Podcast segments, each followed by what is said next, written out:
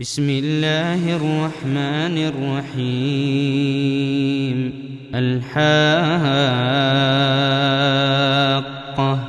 ما الحاقة؟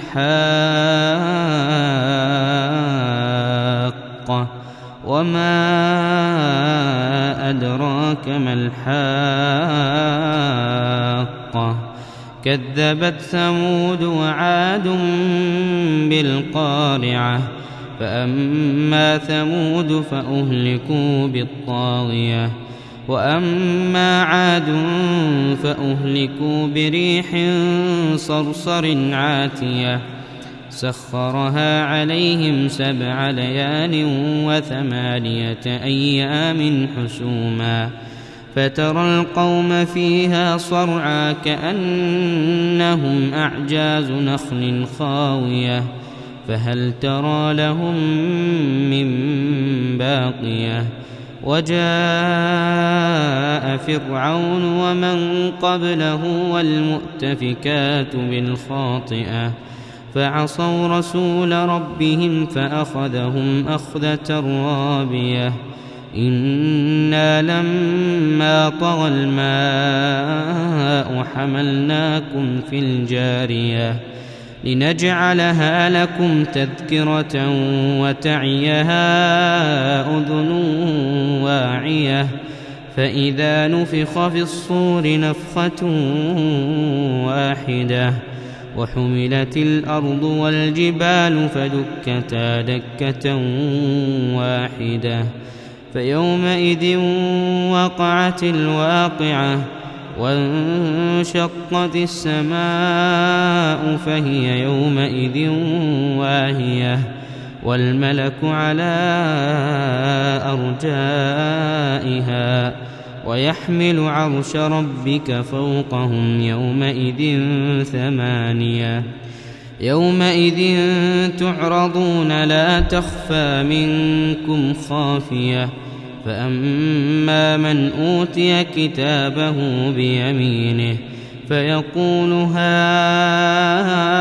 اقرءوا كتابيه إني ظننت أني ملاق حسابيه فهو في عيشة راضية في جنة عالية قطوفها دانية كلوا واشربوا هنيئا بما أسلفتم في الأيام الخالية. وأما من أوتي كتابه بشماله فيقول يا ليتني لم أوت كتابيه ولم أدر ما حسابيه. يا ليتها كانت القاضية.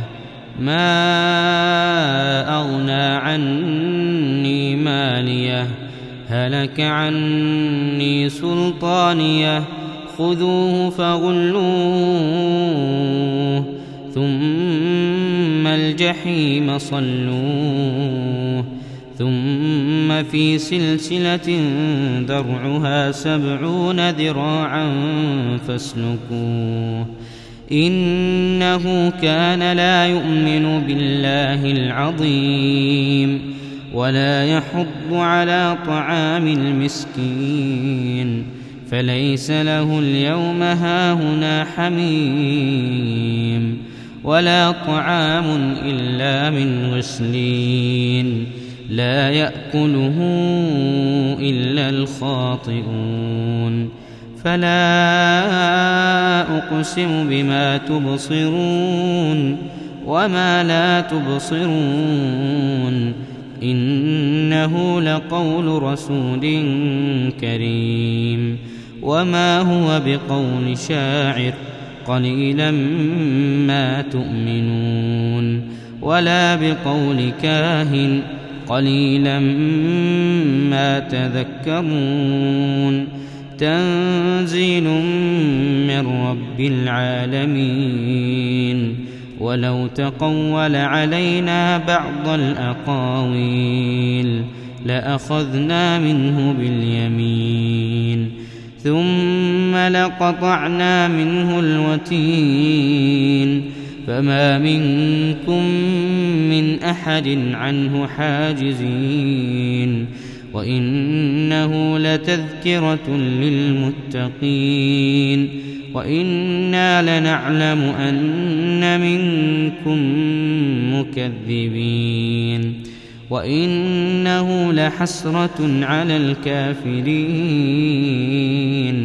وإنه لحق اليقين فسبح باسم ربك العظيم